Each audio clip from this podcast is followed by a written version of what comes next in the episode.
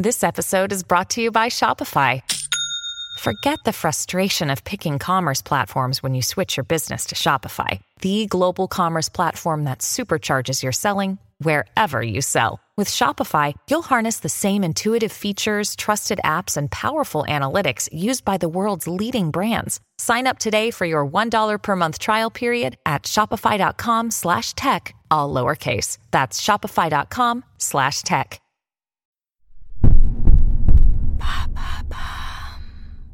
What is deepfake democracy? Thanks for asking. On the 9th of March, opposition leader Yoon Suk Yeol won the 2022 South Korean presidential election. His campaign stood out through a fascinating and creative use of deepfake technology. Think back to our previous episode on the subject of deepfakes. You'll remember it's an online media technique which consists of creating realistic but fake visual content through deep learning and artificial intelligence. How was it used in Yoon's campaign? In the build up to the election, the Conservative People Power Party candidate's young team opted for an original digital strategy. They decided to create a deep fake of the 61 year old, with the aim of increasing his popularity among young voters. They came up with a funny and witty avatar who officially represented the candidate answering questions on social media.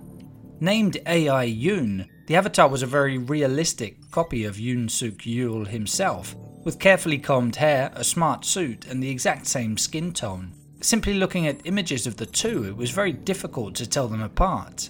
But the digital team decided to distinguish them by having the deepfake version use more caustic and humorous language. AI Yoon drew laughs by talking about his favourite K pop bands and making ironic jokes about neighbouring country North Korea. The move really challenged established norms when it came to political campaigning. And that's how some observers came up with the expression deepfake democracy.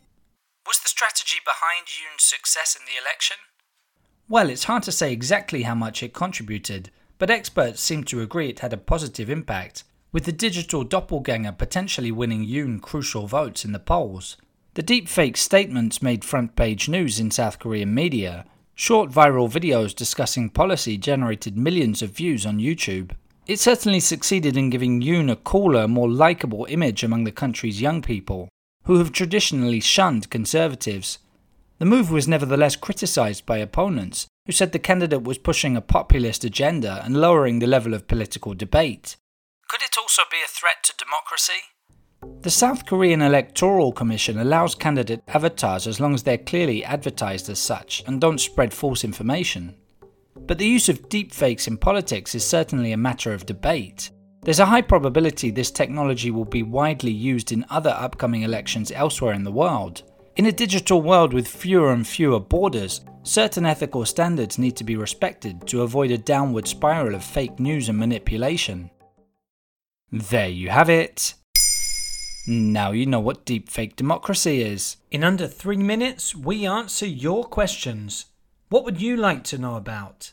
Use the comments section to send us your questions.